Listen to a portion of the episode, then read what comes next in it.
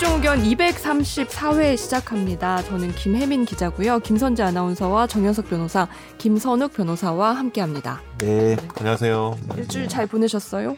네.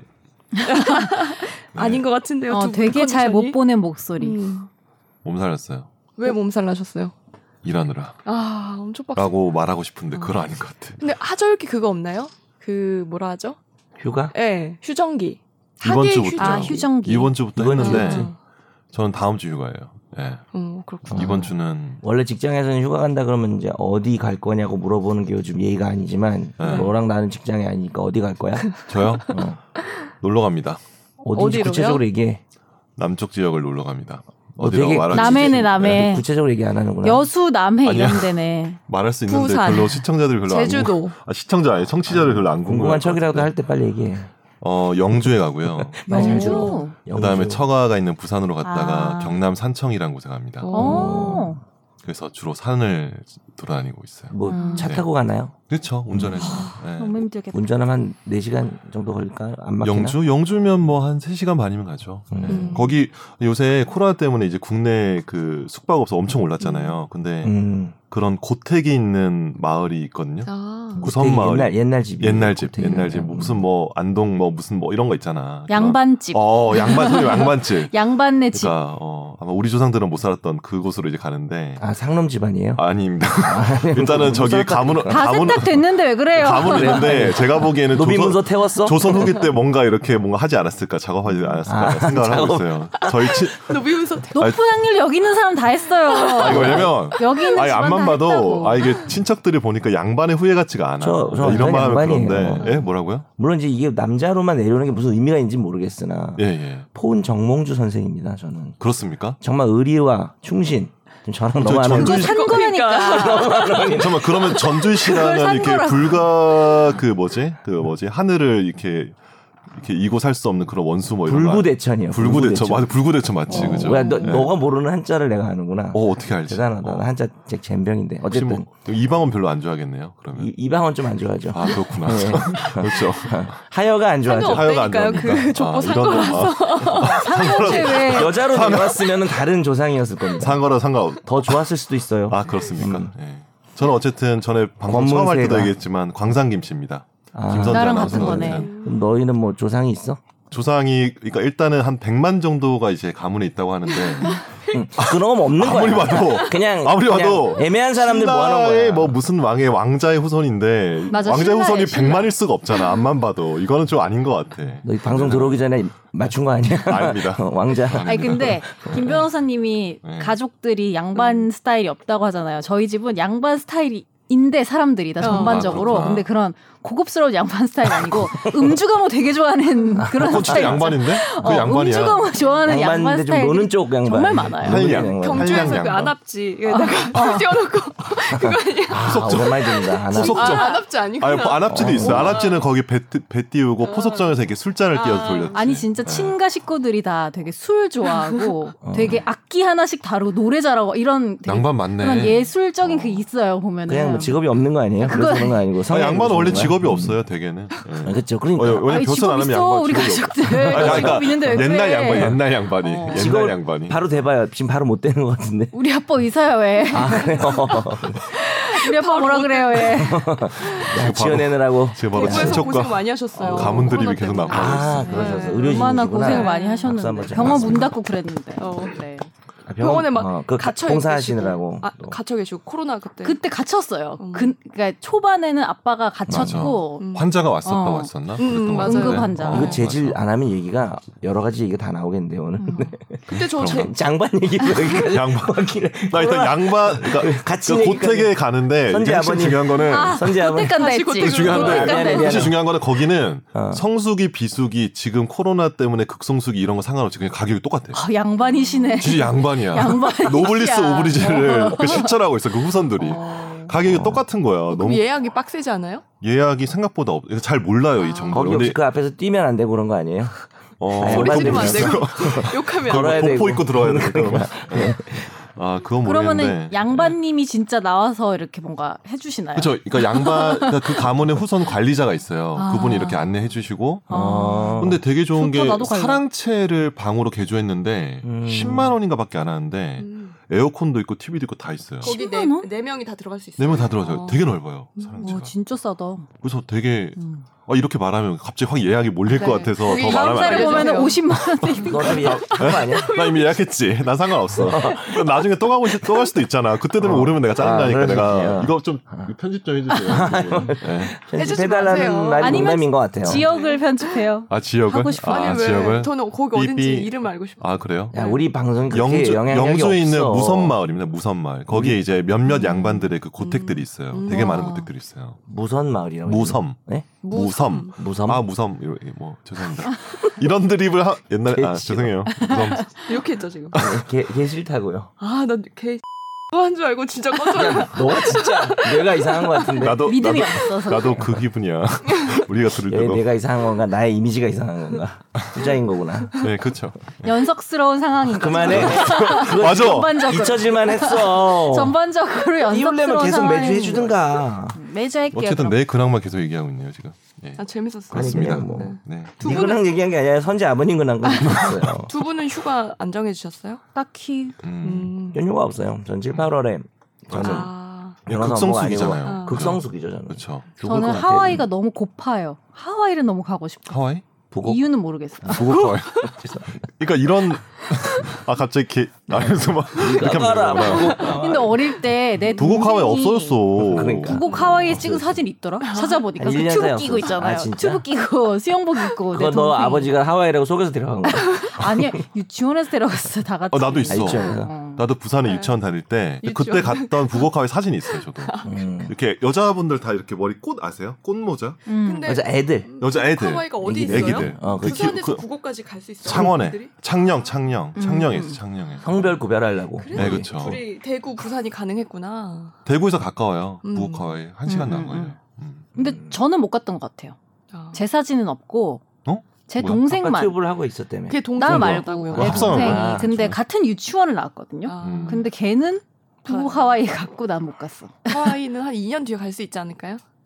2년 뒤에 신혼여행으로 가요. 결혼을 못 하지 않을까요? 결혼 드림 나오나요? 여행을 못 가는 게 예, 아니라 코로나가 지금 뭐라고요? 신혼여행을 맞출까? 아, 신혼여행 뭐라고요? 결혼- 무슨 신혼여행? 아, 우리 결혼했구나. 유부남 아닌가? 예. 네, 아닙니다. 왜 잊어버린 신혼 척해요? 기본으로 신혼 기본으로 가겠다는 거죠. 음. 응원할게요. 네, 네. 누구를? 우리 부부를. 네, 나를 뭘, 나를 뭘 응원해? 나를 응원한다. 오케이 오케이. 하와이 갈 수 있게. 음, 응원합시다 서로 서로. 김선욱 변호사님의 댄남 어 너무해. 안에 이렇게 지나갑니다. 너무해. 네. 네, 떼떼떼떼 목이 안 좋아가지고. 아, 유고걸 아니 유고걸이라는 그 댓글이 있었는데. 뭐. 그러니까 예. 근데 제가 그 글에 그 있잖아. 그 마음 상해서- 기, 요리 아 마상 네. 아, 마상이에요. 데레데레데떼떼 걸 네, 그걸로 생각 중이 아니야. 유고걸. 왜 우리도 10대로 저변을 넓히기 어, 위해선 블랙핑크로 맞아. 해야 되지 않을까?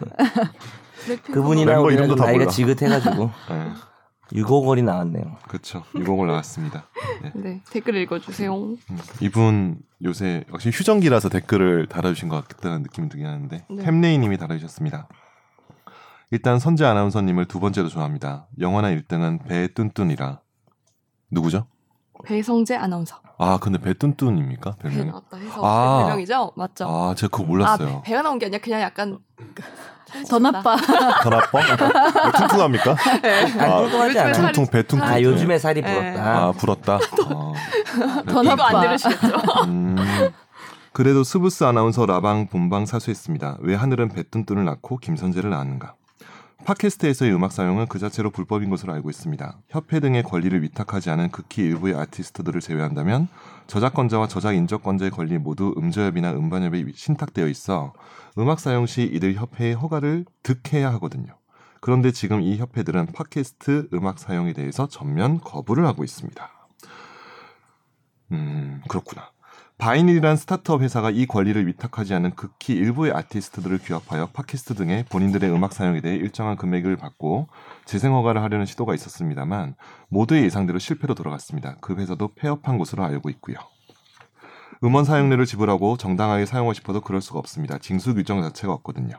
이 관련 규정은 문체부 소속으로 알고 있는데 현재까지 마련된 규정은 없는 것으로 알고 있습니다. 혹시 모르니 다시 확인을 해봐야겠지만요. 고 박 전 시장에 대한 주제와 관련 설명도 매우 시의성이 적절했던 좋은 회차가 아니었나 합니다. 따로 첨언할 필요가 없을 정도로요. 템레이님. 음. 네. 이분 이 관련해서 일을 하셨다고 뭐 이렇게 좀 음. 음, 되게 그래서 자세한 좀 거 보니까 자세하게 알고 계시네요. 이게 맞을 것 같은데요. 음. 음. 또 이렇게 하나 배워가네요. 배워갑니다. 저희 회사도 음주역 관련돼서 일을 했었습니다 옛날에 몇 년 아. 전에 저도 자문을 했었는데 네.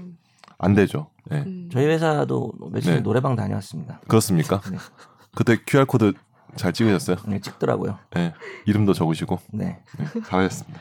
제가 요새 유튜브 시작했거든요. 어. 그러니까 아, 잠깐만. 셀- 셀프 박수. 아, 그 아니, 잠깐 할 말이 있어서 그래요. 1분 정도 아, 제가 집에 들어와서 제가 이렇게 세수하고 하면서 드러났더니 음. 본인도 세수하는 장면이더라고요. 진짜 웃겨가지고 주작하지 마요. 어. 맹세할 수 있어. 주작하지 아니 마. 들어오다가 어 선재 뭐 있네 하고 저거 하다가 그냥 저 화장실에서 잘하는 게 이렇게 유튜브 같은 거를 네 유튜브 아니어도 원래 유튜브 그냥 켜놓고 씻고 이래요. 근데 씻는데 너도 이렇게 세- 세수하고 하더라고. 음, 어, 세수 장면이 있긴 한데 소름 돋았어. 아무튼 제 유튜브를 시작했는데 그 얘기를 하고자 하는 게 아니고 음, 선재 TV를 구독 좋아요 누르고 일단 음. 왜? 방송 내가 하고 싶은 거는 내가 지금 며칠 전에 봤을 때는 방송이 없던데 지금 올랐어요. 야. 올렸어요. 올렸어요. 오케이. 어, 나 왜 그거 알림 하나 안 뜨지? 올린 거야? 하나 올렸고 아, 금요일에 그런가? 올라가는데 내가 본 거는 저 세수하는 거 올렸어요, 어, 네, 선재. 금요일에 올라갈 여러분, 건데 그게 어쨌든 내- 중요한 게 아니라고 아, 좀 여러분 선재 들어보라고. 그냥 세수한 내용이니까 별로 안 봐도 아니 될것 제가 같은데. 네. 어. 이거를 혼자서 편집을 다 하다 보니까 어. 음악을 찾아야 되는 거예요. 왜냐하면 어플에 있는 음악은 뭔가 음, 내 그치, 스타일도 그치. 없고 종류도 한정돼 있고 하니까 음. 항상 음악을 찾는 게 되게 일인 거예요. 근데 이 규정이 따로 없어서 저는 음. 걔네는 그러니까 자체적으로 시스템을 마련했더라고. 예를 들면은 제가 사운드 클라우드에서 음. 음악을 그 저작권이 없는 음악이라 검색을 할 수 있어요. 뭐 프리 유튜브. 커피라이트, 노 커피라이트 이런 식으로 막 아. 검색을 해서 그걸 받으면 어떻게 되냐면 유튜브에 그걸 쓰잖아요. 음. 캡션을 달아주고 음. 설명에만 써주면 쓸 수는 있어요. 대신 네. 음. 유튜브 자체에서 수익 배분이 됐더라고요. 아, 음. 거기로. 오늘 그 돈 사람이랑 내고 쓰는 자동으로 거- 쓰는 걸까, 인식을 유튜브는? 음, 해가지고. 오케이, 오케이. 어, 근데 그러니까, 그러니까 자체적으로 그 플랫폼에서 뭔가 이렇게 분배를 하더라고요. 음. 그러니까 저작권이 없다고 되어 있는 그 음악들도 음. 어쨌든 저 음, 지금 보고 구독 있어. 눌렀어요. 근데 선재- 왜 구독자 선- 수가 어. 안 나와요? 막 다음으로 계속. 선제 구- 숨겨놨어요. 선제 너무 구- 적어서. 선지 국어 TV. 아 나도 그거 봤어. 아 그게 어떻게 됐냐면 선제 뭐야? 현재 국어 TV가 선제 TV 를 썼더니. 구독자가 훨씬 많아. 이 근데 구독자 안 보이는데? 어, 나 선재? 숨겨놨다니까. 일부러 숨겨놨대. 근데 선제 국어 TV가 원래 제 위에 올라왔었어요. 일주일 전까지. 음. 그래서 사람들이 다 제 이름을 바꾸라는 거예요. 채널명을. 어. 아. 왜냐하면은 너가 처음에 유입을 유도하려면 맨 위에 뜨는 이름이어야 되는데 음. 너무 평범하고 근데 그 첫 이름으로 해야 어, 되고. 처- 그래서 선제 사탐 TV. 그래서 바꾸래요. 심지어 어떤 음. 팬분이 인스타 DM으로 음. 정말 막 오지랖 같지만 말씀드린다 이러면서 바꾸시는 게 어, 어떻겠냐. 아, 정말 음, 애정이 있어서 말씀. 애정이 있어서. 근데 일주일 만에 내가 제일 위에 나오게 되었어. 그래서 어. 아무도 걱정을 안 하게 안 바꿔도 아, 되겠네. 그래서 안 바꿔도 위에 돼요. 나온 거는 뭐 구독자 수랑 그러네, 조회수. 조회수인 것 같아요. 어, 어. 조회수가 어. 많아요. 음. 근데 조회수가 구독자 수는 모르겠지만 이 정도면 되게 많은 건데요. 첫 음. 영상이 2, 3일 그래서 만에 지금 금요일에 천이, 천이 넘었어. 금요일 올라갑니다, 여러분. 댓글도 되게 많아요. 그러면 내가 로그인을 안 하고 네. 여러 번 조회하면 그 조회수 다 카운트 아니에요. 되나요? 안 돼요. 아니죠. 네, 유튜브는 로그인 되게 좀 철- 해요. 나, 철저해요. 나 근데 로그인을 해야지 조회수는 거지. 아니, 아니 어, 아닌가요? 아. 그러니까 로, 그 로그인 그거에 음. 상관없이 그냥 조회수는 딱 한 번밖에 안 된다고 하더라고요. 유튜브가 되게 아, 똑똑해요. 네, 생각보다. IP 네, 어, 주소로. 그리고 음. 그것도 다 따져요. 그러니까 처음부터 끝까지 봤는지, 그치, 보느냐, 보다가 안 보느냐. 껐는지, 뭐 이런 아. 구독, 그러니까 청취 시간 어. 저 다 보다가 계산하는데. 껐어요. 그럼 안 돼요. 그럼 아니 안 되지. 그만큼만 꽤 계산될 봤어요. 걸요. 그죠? 한 그래도 한 10분 정도 본 것 같아요. 음. 10분이 안 되는데 영상이 무슨 10분 정도를 체감 시간이었나 안 봐요. 봤지. 영화야? 미안합니다. 안 봤잖아. 아니, 7분이야 그러지 말자, 영상이. 진짜. 뒤에는 다음에 봐야지. 왜 이렇게 합니까? 세수하는 데서 제가 껐거든요. 영상이 7분이야. 알겠습니다. 네. 아, 그게 중요한 게 홍보 시간, 아니고 네. 음. 아직도 이런 안 끝났- 규정이 아. 그거 지금 없으니까 너무 사적으로 쓰는 거 아니야? 어? 우리 너 댓글 지금 이거 규정 규정이 괜찮아. 없으니까 규정 얘기하는 괜찮아. 것처럼 하면서 지금 오늘 계속 댓글 많이 좋아요. 없어. 괜찮아요. 지금. 괜찮습니다. 네, 자, 자연스러웠죠? 나 자연스럽죠. 지금 뭐 계속 얘기해. 선제 TV라고. 음. 선제 TV. 선제 네. 국어 TV. 그러니까 그거 구독과 좋아요. 어. 그러니까 이거- 그러니까 세수할 때 그 재생 버튼 누르고 같이 세수 아 같이 세수하시면 죄송합니다. 돼요. 네, 아 그러면 되는 거죠. 근데 시간이 세수를 딱 되게 마... 빨리 끝내더라고요. 아 그래요? 아. 중간에 잘라가지고 어프하더니 끝나서 나는 끝났어? 계속 세수했거든요. 아, 그래서 했습니까? 어, 얼굴이 작아서 그런가 이렇게 생각했는데 네. 나는 좀 어려울 것 같은데. 알겠습니다. 너무 어렵겠다. 야. 네. 뱃살망님이 네. 뱃살 마왕님이 다루셨습니다. 데레데레 데남 이거 유고걸에 나오는 운율로 하는 것 아닌가요? 네, 아닙니다. 아닙니다. 아니래요. 단호하게. 아니래. 단호박. 해야지. 예. 다음에 또 할 거면서. 그 네. 유고걸은 그 싹쓸이에서 보실 수 있으니까 요즘 많이 나오던데. 그 타사에서 보세요. 음. 네. 유교걸. 그 다음 거를 선지 아나운서. 음. 그러니까요. 성재형은 호레비 냄새나님께서 근데 이런 걸 이렇게 해요. 성재형이 누구야? 배성재예요. 배성재. 네. 아. 최종 의견에 질문 있어요. 죽으면 공소권 없음 처리가 되잖아요. 그래서 궁금한 게 예를 들어 볼게요. A라는 사람이 B라는 사람을 칼로 찔러서 죽였고 그 장면이 CCTV에 선명하고 정확하게 찍혔습니다. A가 칼을 산 영수증도 발견되고 구매하는 모습도 CCTV에 찍혔고 칼에는 A의 지문만 발견되고 다이어리엔 범죄 계획이 A의 필체로 쓰여 있고 A가 자살하기 전 B에 대해 어떤 원한 때문에 죽였다고 자기 핸드폰에 영상까지 찍어서 남겨뒀고 아무튼 모든 증거란 증거는 다 있어요. 누가 봐도 A가 B를 죽였어요. 그런데 A라는 사람이 이후에 바로 자살을 합니다. 이 경우에도 A가 이미 죽고 없으니까 공소권 없음 처리가 되는 건가요?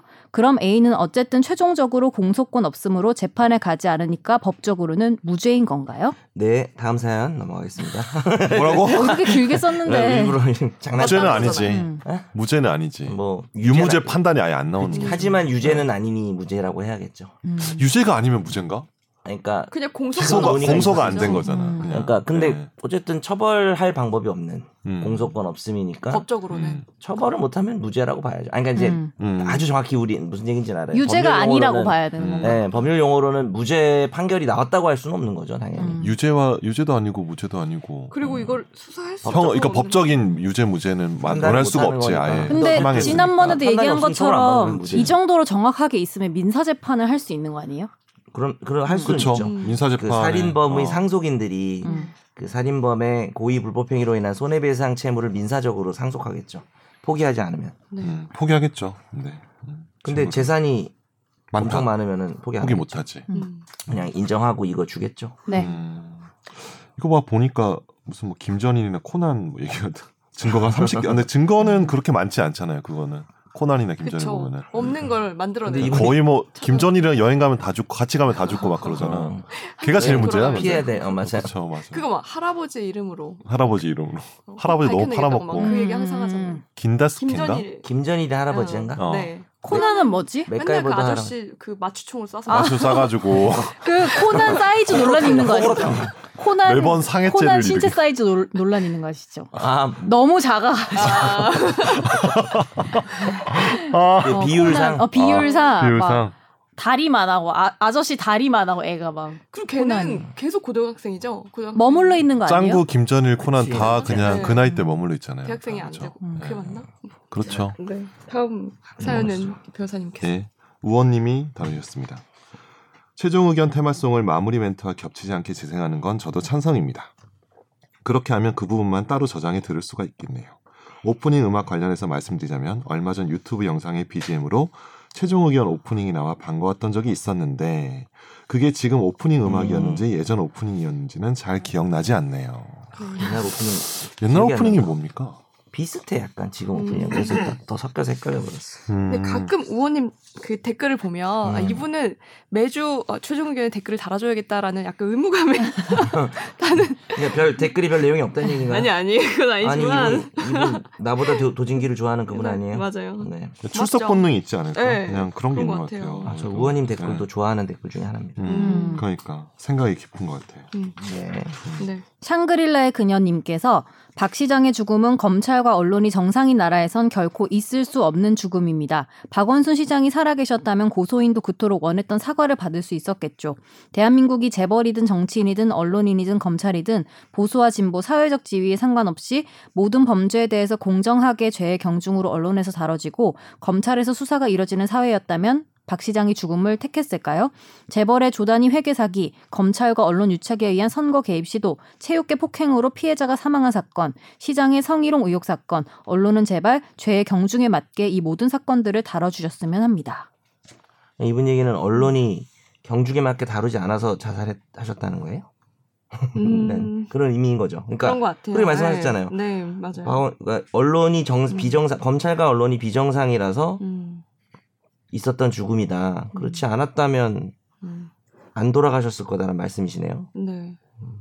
그 죄의 경중에 맞게 언론이 보도를 하려면 언론이 죽인 거네. 아, 네 하려면 그게 매우 판단이 쉽지 않을 것 같고 그리고 또 한 가지는 우리가 공인과 공인 아닌 사람에 대한 보도도 또 다르잖아요 죄의 경중에만 맞춰서 언론이 보도를 하기에는 그렇게 하는 나라도 없고 그렇게 하기도 실제로 매우 어렵지 않을까 언론이 법정은 아니니까. 네, 어. 그러니까. 그 뭐 규정을 만들 수도 없고 똑같은 사건이어도 유명인이랑 그냥 음. 유명하지 않은 사람이 다를 거고. 그리고 사실 언론은 대중들의 관심을 따라갈 수밖에 없는데 음. 그분들이 대중들의 관심을 받기 때문에 많은 기사가 나오는 거거든요. 물론 이제 그런 건 있겠죠. 음. 대중이 이미 좋아하는 거를 쓸 거냐, 아니면 네. 대중들에게 꼭 알려야 할 걸 쓸 아, 거냐라는 그렇죠. 그런 가치관 네. 고민은 하겠죠. 맞아요. 언론이. 네, 두 개 다 고민합니다. 그렇죠. 네, 변사님 하겠죠. 말씀이 맞아요. 근데 네. 그 얘기는 제가 언론이 아니라 그냥 네. 물어본 거고 저는 이게 동의가 안 되는데 검찰과 음. 언론이 비정상이라서 목숨을 끊으셨다고 생각하시는 건데 그게 마- 맞나요? 전혀 저는 어, 정상적이었으면 안, 안 돌아가셨다. 근데- 그러니까 검찰과 언론이 음. 비정상적이라서 죽음을 택했다는 얘기잖아요.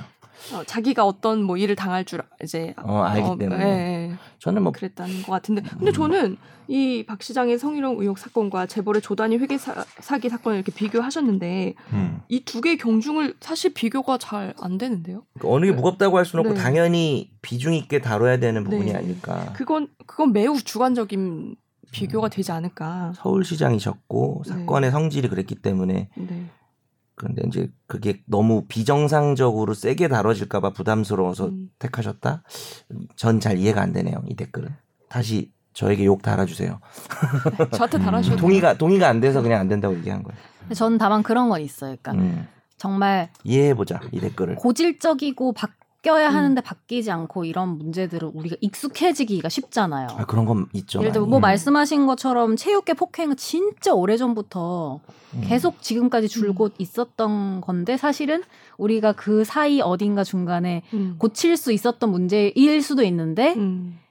이제서야 사실은 누군가가 돌아가시고 나서야 사실은 이렇게 수면 위로 떠오르는 거잖아요. 물론 네. 그런 사건이 없었을 때 수면 위로 떠오르기 쉽진 않지만 그렇죠. 이런 문제에 대해서는 이제 언론에서 좀 더 신경을 음. 써서 음. 음. 예를 들면 뭐 탐사 보도 같은 그런 음. 형태로라도 음. 뭔가 이렇게 좀 깊- 노력들이 어, 필요하다. 음. 그런 그런 노력들은 그러니까 그때 그때 그날 그날 발생하는 이슈들을 다루는 음. 것도 뉴스이지만 음. 약간 그런 깊이 있는 거를 다루는 것도 신경을 써야 하는 거는 저는 맞는 것 같다. SBS 사장 갑시다. 갑자기 그런 나 생각으로 사원이야. 사장을 해야 됩니다. 나 아직 사원이야. 아, 사원이에요? 음. 출마에 한, 한 50년 남았나요? 그럼 그럼 퇴직해야 될것 그런가? 아, 같아요. 네. 네. 나이가 생각보다 많으시군요. 네. 네. 아무튼 그 음. 그거는 저는 동의해요. 그러니까 음. 꼭 알아야 되고 꼭 바뀌어야 아, 되는 문제인데 다뤄지지 않는 이분이 것들은 비, 다뤄야 한다. 비판하는 부분이 비판할 부분이 있다고 당연히 생각하는데 박 시장님의 죽음을 검찰과 언론이 정상적이면 안 죽었을 거다라는 말이 이해가 안 돼서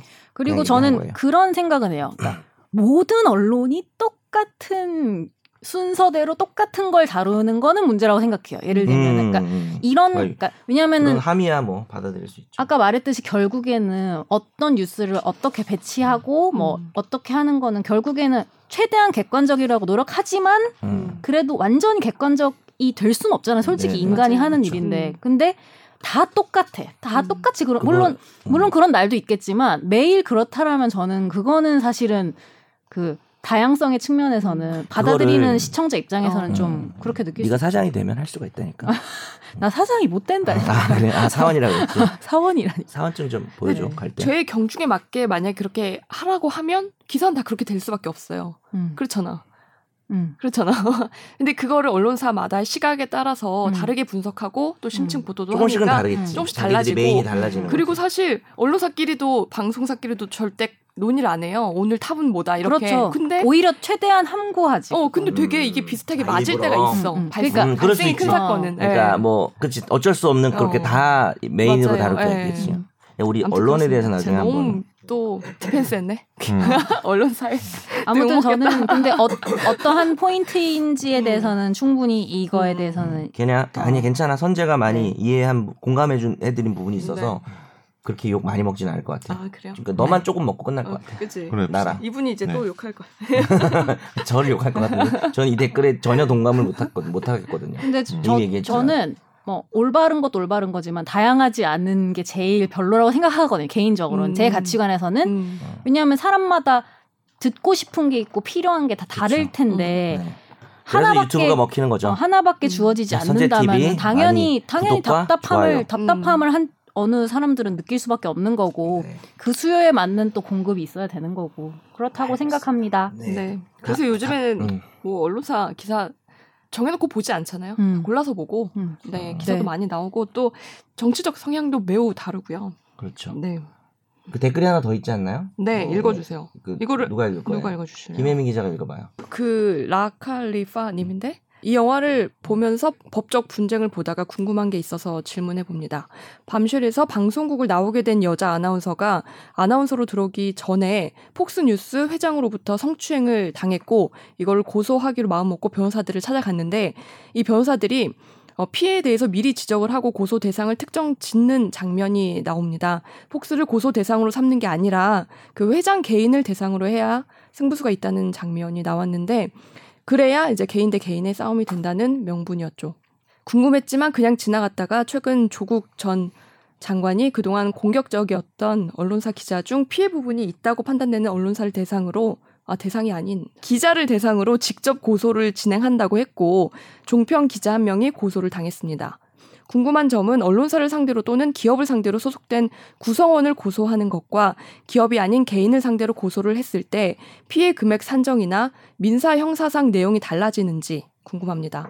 기업 또는 언론사를 상대로 했다면 자사 소속 직원이 소송을 당했으니 기업이 법률적 비용을 부담하나 본데 이게 적법한 건지 궁금합니다.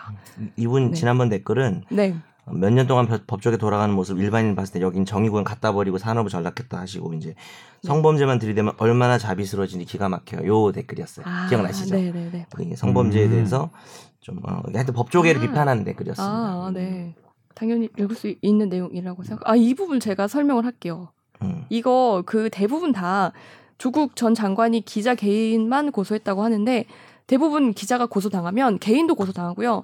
회사도 고소당해요. 두 명 다 들어와요. 음, 네. 보통 같이 하는구나. 네. 그래서 이제 뭐 둘 중에 한 명만 처벌을 받거나 아니면 둘 다 받거나 음. 그리고 민사도 둘 다 들어오고. 음. 네. 그렇기 때문에 이거를 나눠서 한 번도 생각해 본 적이 없는데 변호사님들은 어떻게 생각하세요? 이게 뭐 사용자 책임이라는 게 있어요. 그래서 네. 회사의 직원이 회사 업무와 관련해서 타인에게 피해를 입혔을 때 음. 민법 756조에서 사용자가 책임을 져야 되는 걸로 음. 그러니까 너희 너희가 어떤 영리를 위해서 업무를 하는 과정에서 직원이 고의나 과실로 타인에게 손해를 가하면 근데 업무 관련성이 있어야 되겠죠. 음. 얘가 뭐 퇴근하고 일하고 아무 상관없이 돌아다니는 그냥 사람 폭행해. 어 사람 네. 때리고 그런 거는 이제 회사 책임 안 지고 근데 음.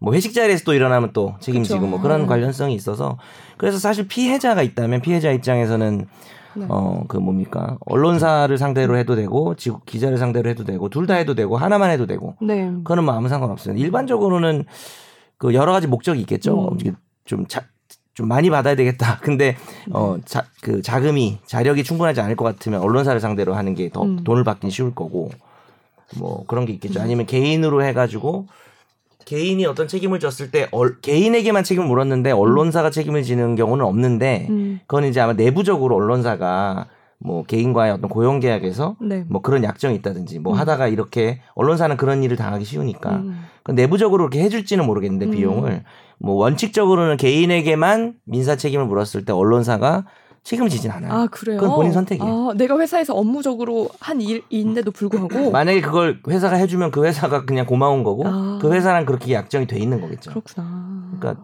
피해자 마음인 거죠. 음. 근데 오히려 이렇게 돼요. 그 언론사를 상대로 해서 손해배상을 받아내면 네. 언론사가 직원에게 구상을 하죠. 아, 어, 근데 다만 이제 우리 대법원은 근로자가 사회적 약자이기 때문에 음. 뭐 1억을 배상을 해줬다고 해도 네. 뭐 근로하 근무하다가 얘가 만약에 그럼 실수로 좀 일어난 일이라면은 네. 언론사가 직원에게 직접 1억을 청구하는 건 좀 막고 있어요. 금액을 음. 깎아버리죠. 음. 신의 측에 의해서. 아 그렇구나 몰랐네요. 고소 안 당하도록 조심해야겠네요. 응원할게요. 당할 때 당하도록. 한, 한 다섯 건 정도 있나요 지금 현재? 아 고소를 네. 그 당한 적 몇 번 있죠 막 어, 고소를 농담처럼 한 당하고. 얘기인데. 어 미안해요. 난 근데 그런. 줄도 웬만하면 모르고. 있더라고. 웬만하면 있지. 대부분 어, 있어요. 웬만하면 있더라고. 근데 이게 뭐 예를 들어서 그 뭐 검찰 취재해서 기사를 썼는데 이제 피의자가 나는 죄가 없고 얼- 언론의 기사도 잘못됐다 이러면서 검사랑 뭐 저를 다 고소했어요. 음. 근데 이분이 1심에서 유죄를 받은 거예요. 이분 아, 경찰관이었거든요. 네. 음. 그랬더니 바로 취하하더라고요. 음. 뭐 이런 상황 뭐 네. 음, 고소도 하고 법정까지는 민사 소송도 안 하고 음. 형사 고소 말고 민사 소송 아, 민사도 있어요. 민사도? 막 어. 언중에서 깨지면 이제 민사로 가고. 음, 저도 그렇지. 한 5, 6, 7년 전에 소송을 해서 이겼는데 네. 상대방이 변호사 없이 그냥 나와서 막 좀 좀 진상 부리는 음. 그런 사람이었어요. 근데 6, 7년 만에 얼마 전에 저 생애 첫 고소 오. 당해봤습니다. 고소 내용이 뭔지 알아요? 네. 뭐예요? 제가 서류를 위조해서 냈대요. 근데 좀 진짜 좀 뭐 방송 안 들으시, 들으시면 좀 그러긴 한데 좀 이상하신 분이에요. 아, 내기에 사무소 네 도청기가 위조 있고 뭐 이런 그런 거예요? 분이. 예, 뭐 내가 증거를 위조해서 냈대요. 제가 그렇게 열심히 일하지 않습니다, 여러분. 아. 변호사 제가 일하면서 그렇게까지. 예. 변호사 일하면서 아, 그러니까 그 사건을 이길 때 내가 증거를 아. 위조해서 냈다는 거야. 아. 법원에. 그렇구나. 그걸 변호사님 정신 이상하신 분이에요. 괴롭히기 위해서 그런 거 아니에요? 아니 근데 아이고. 그 괴롭히기 위해서 아니라 좀 이- 정말 죄송한데 방송에서 이렇게 이상하신 분 같아요. 아 이상. 음, 미안합니다. 아니요 누, 누군지도 모르는데. 네. 우리 안 들으실 거예요. 네. 네, 이거, 안 들으실 이거 듣고 거예요. 있겠어요, 설마? 그러니까 네. 괜찮아요. 자, 네. 와 이제 다음 코너 넘어가죠. 청취자의 법률 사연을 진단해 드립니다. 날로 먹는 청사진.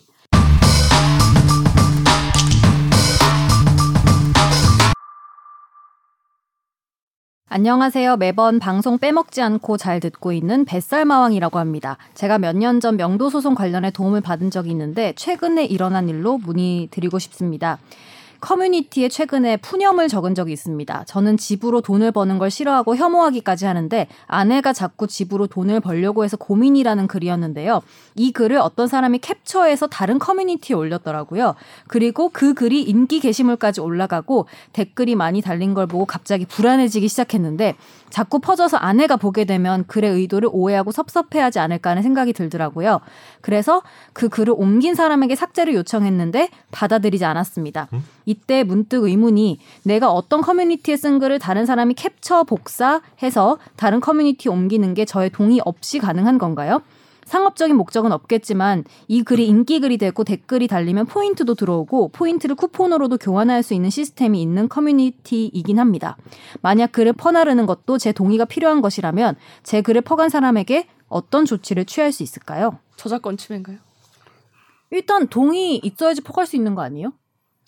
이게 참 어려운 게 음. 그 인터넷 게시물 같은 경우에 이제 자기가 이제 퍼, 퍼가지 말고 이렇게 배포 금지 다 달아놓잖아요 요새는 음. 근데 그런 거 없이 이렇게 하는 경우에 이거를 어디다 다른 커뮤니티에 뭐펌 이렇게 해가지고 네 맞아요. 이렇게 그 복제하는 경우 많은데 이제 뭐 저작권법의 조항을 보면은 이제 사적 이용을 위한 복제라고 해가지고 음. 이거를 뭐 어떤 자기의 개인적인 목적으로 그러니까 그거를 자기가 좀 뭐 돈 받고 팔려는 건 아니니까 어디까지나 어디나 그냥 그거 스크랩하는 거잖아요.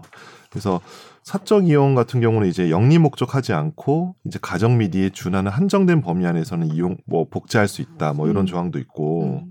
또 공표된 저작물의 인용이라는 조항도 있어요. 그거는 이제 전에 그때 저번 방송 때도 얘기했지만 음. 보도 비평 교육 연구 등을 위해서 네. 음. 정당한 범위 안에서 공정한 가능이 합치되게. 그러니까 뭔가 좀 표현이 다 다 애매모호한데 요거 관련해서 저도 이제 이거 이 사건은 뭐 후, 거기에 네. 해당하진 않겠죠. 거기 하- 좀 해당이 좀 어려울 것 같아요. 왜냐면 이게 보도 자기가 공표가 뭐 아니고. 보도 연구도 아니고 그냥 흥미로 가져간 어, 거 아니에요? 흥미로 가져갔는데 음. 지금 여기서 좀 약간 관건이 그 자기가 자기 글이 이렇게 퍼가서 공포된 그 스- 커뮤니티가 지금 뭐 포인트를 받고 뭐 쿠폰으로 바꿀 수 있고 음. 영리 목적도 약간 있는 것 같거든요. 제가 네. 보니까 이 정도면은 뭐 어떤 배포권이나 복제권 침해 부분으로 구성할 수 있지 않을까 네. 음. 해서 또 찾아보니까 이제 대법원 판결이 있더라고요. 2014년도에 음. 네. 이제 이런 경우에 이제 거기다가 자기 게시글에다가 뭐 무단 배포 금지 이런 걸 안 했다고 하더라도 음.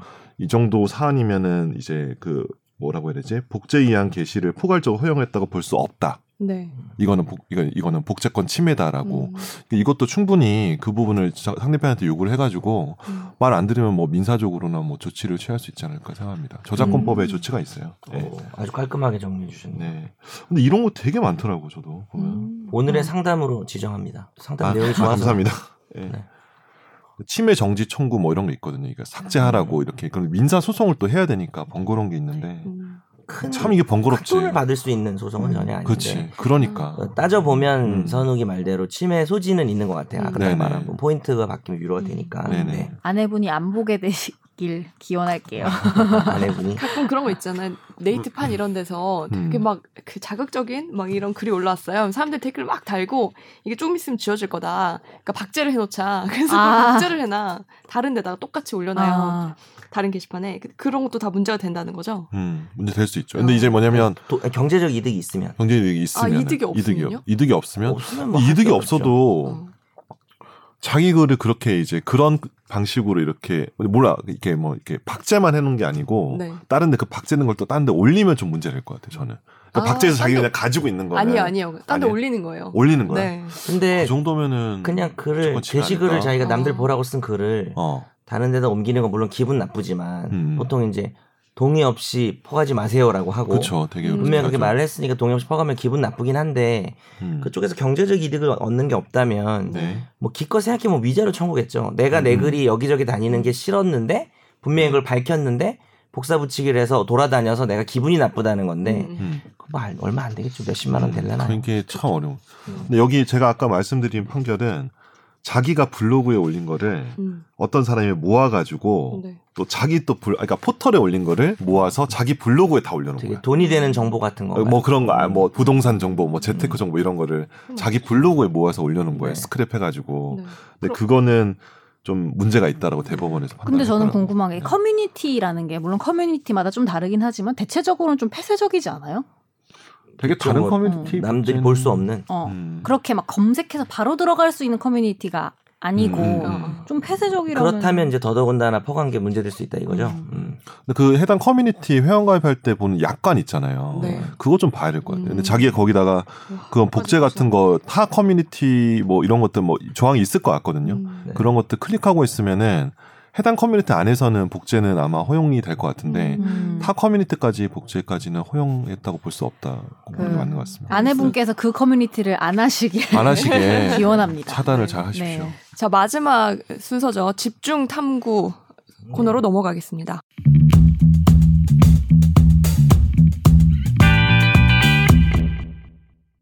뭐 이러다 화재 판결 코너 사라지겠는데요. 아 그러게요. 네. 맨날 다음 주 꼭 해요. 예, 이 코너 네. 욕심이 제가 제가- 제가 제 코너잖아요. 코너 욕심이 전혀 없기 때문에 주세요. 네, 전혀 고려하지 않아도 돼요. 제가 다음 한 주에 좀 1년쯤 있다 하려고요. 타이트하게 해서 꼭 할 수 있도록 하겠습니다. 아니, 그러니까 그럴 필요가 없다고요. 전 그나마 없다고? 토크가 더 재밌어요. 그렇습니까? 네. 아, 듣고 싶은 청취자분들 있지 않을까요? 우리 오늘 없나요? 근황 특한 15분 했나? 20분 아니요 했나? 30분. 진짜로? 그리고 댓글을 너무 농담. 길게 양반 양반이 그렇게 오래 했단 말이야? 댓글을 오해해서 댓글. 댓글을 너무 그러니까 아, 다 길었어요. 댓글 맞아 댓글 네. 오래 했지. 어, 어쨌든 맞아. 음. 제가 왜 굳이 얘기한 거는 음. 화재 판결 코너가 사라진 건 아니라는 정도를 알리려는 거지.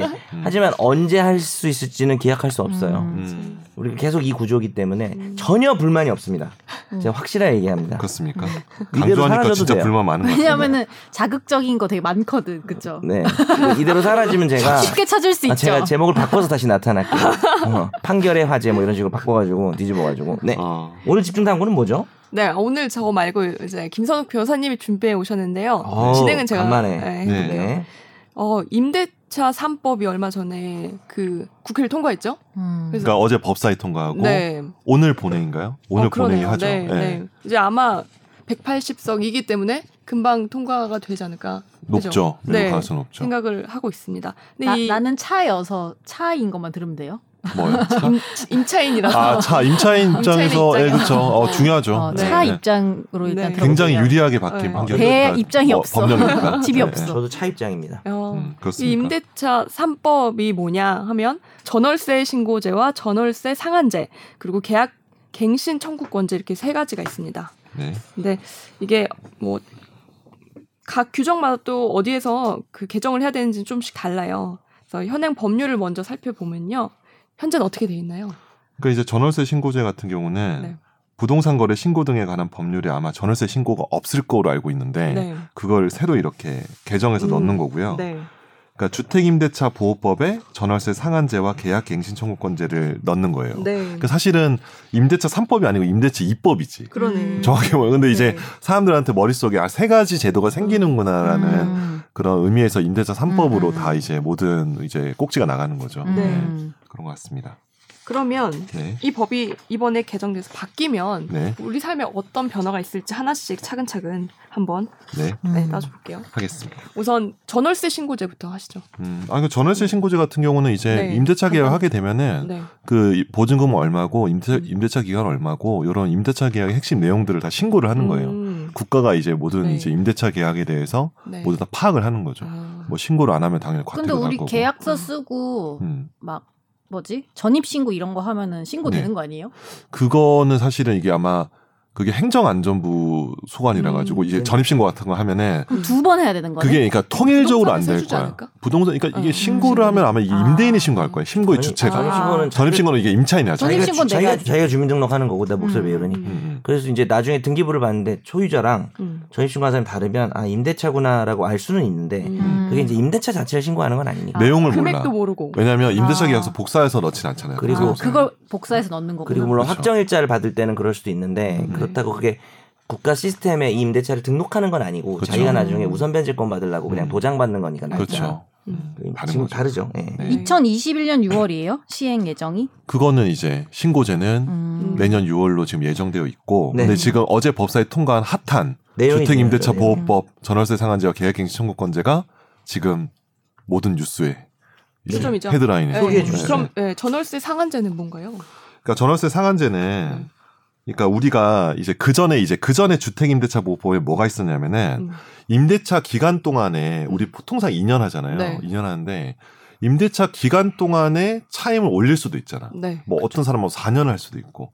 근데 기간 동안에 아 이제 보니까 시세가 너무 올라서 네. 임대인이 시세 좀 올려주세요라고 하는 차임 증감 청구권이 있어요. 음. 네. 네. 임차인 입장에서도 시세가 떨어졌으니까 임대료 좀 낮춰주세요 음. 하는 즉 계약 기간 안에 있는 차임 증감 청구권이 있었는데 네.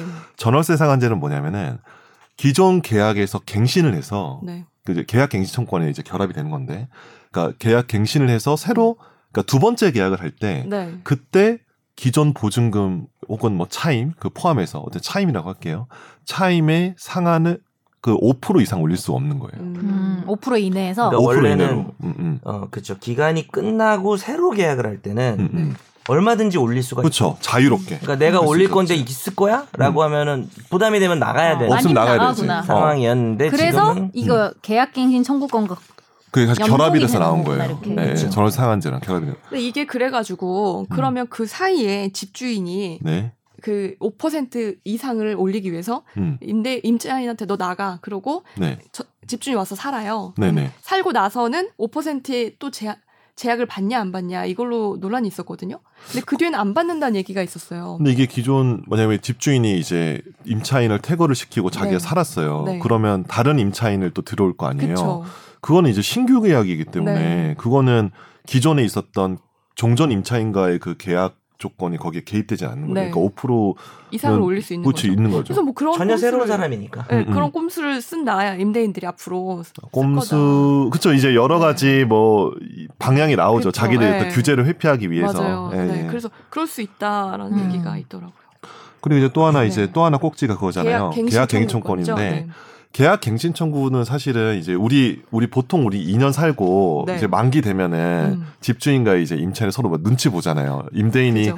아, 요 시세가 어떤데 뭐 점점 이렇게 하면 임차인 입장에서는 한번 나가고 또 새 집 구하면 번거로우니까 또 소위 말하는 복비도 들잖아요. 음. 그러니까 여러 되게 거 살기를 따지면- 원하죠. 음. 통상적으로 살기 원하는데 그런 경우에 사실은 내가 살고 싶어도 못 살아요. 왜냐면 임대인이 임대인이 묵시갱신이라고 해가지고 네. 그 6개월부터 끝나기 6개월부터 2개월 전 사이에 아, 뭐 갱신 거절을 하거나 아니면은 차에 계약 올려줘야 조건을 된다. 변경해서 뭐 음, 하지 뭐 월세 올려줘야 된다. 그렇죠. 그걸 안 하면 그냥 묵시 갱신이 되는데 음. 요새 임대인들은 거의 다 이걸 아시니까 음. 네. 6개월부터 2개월 사이에 올려줄 걸 요구하고 안 올리면 뭐 나가시는가 이렇게 얘기를 하게 음. 되거든요. 그러면은 임차인은 그 마- 오- 오른 보증금에 못 맞춰주면은 음. 나갈 수밖에 없는 거죠. 네. 음. 그죠. 음. 그렇기 때문에 계약 갱신 청구권이 사실 없는 거예요. 네. 묵시 갱신 제도만 있었지. 아, 근데 그거를 계약갱신청구권을 여기 주택임대차보호법에 넣는 거죠. 어, 그리고 참고로 네. 지금 현행은 6개월에서 1개월 전 사이고 그죠? 음. 일 요번에- 1개월이에요? 2개월인데 아 요번에 개정된 게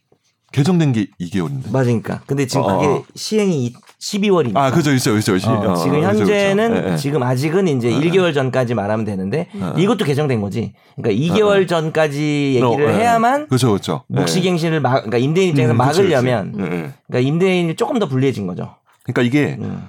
1개월에서 2개월로 된 게 음. 2020년 6월 9일에 개정이 됐거든요. 개정이 되면 예, 네, 이제 시행이 12월인가 봐. 12월에 된 거죠. 네. 근데 아직은 이제 6개월부터 1개월 사이죠. 어, 뭐 예, 그냥 예. 참고로 얘기했어요. 그렇죠. 예, 예. 앞으로 이제 선욱 변호사 말한 대로 되는 거죠. 네, 음. 네.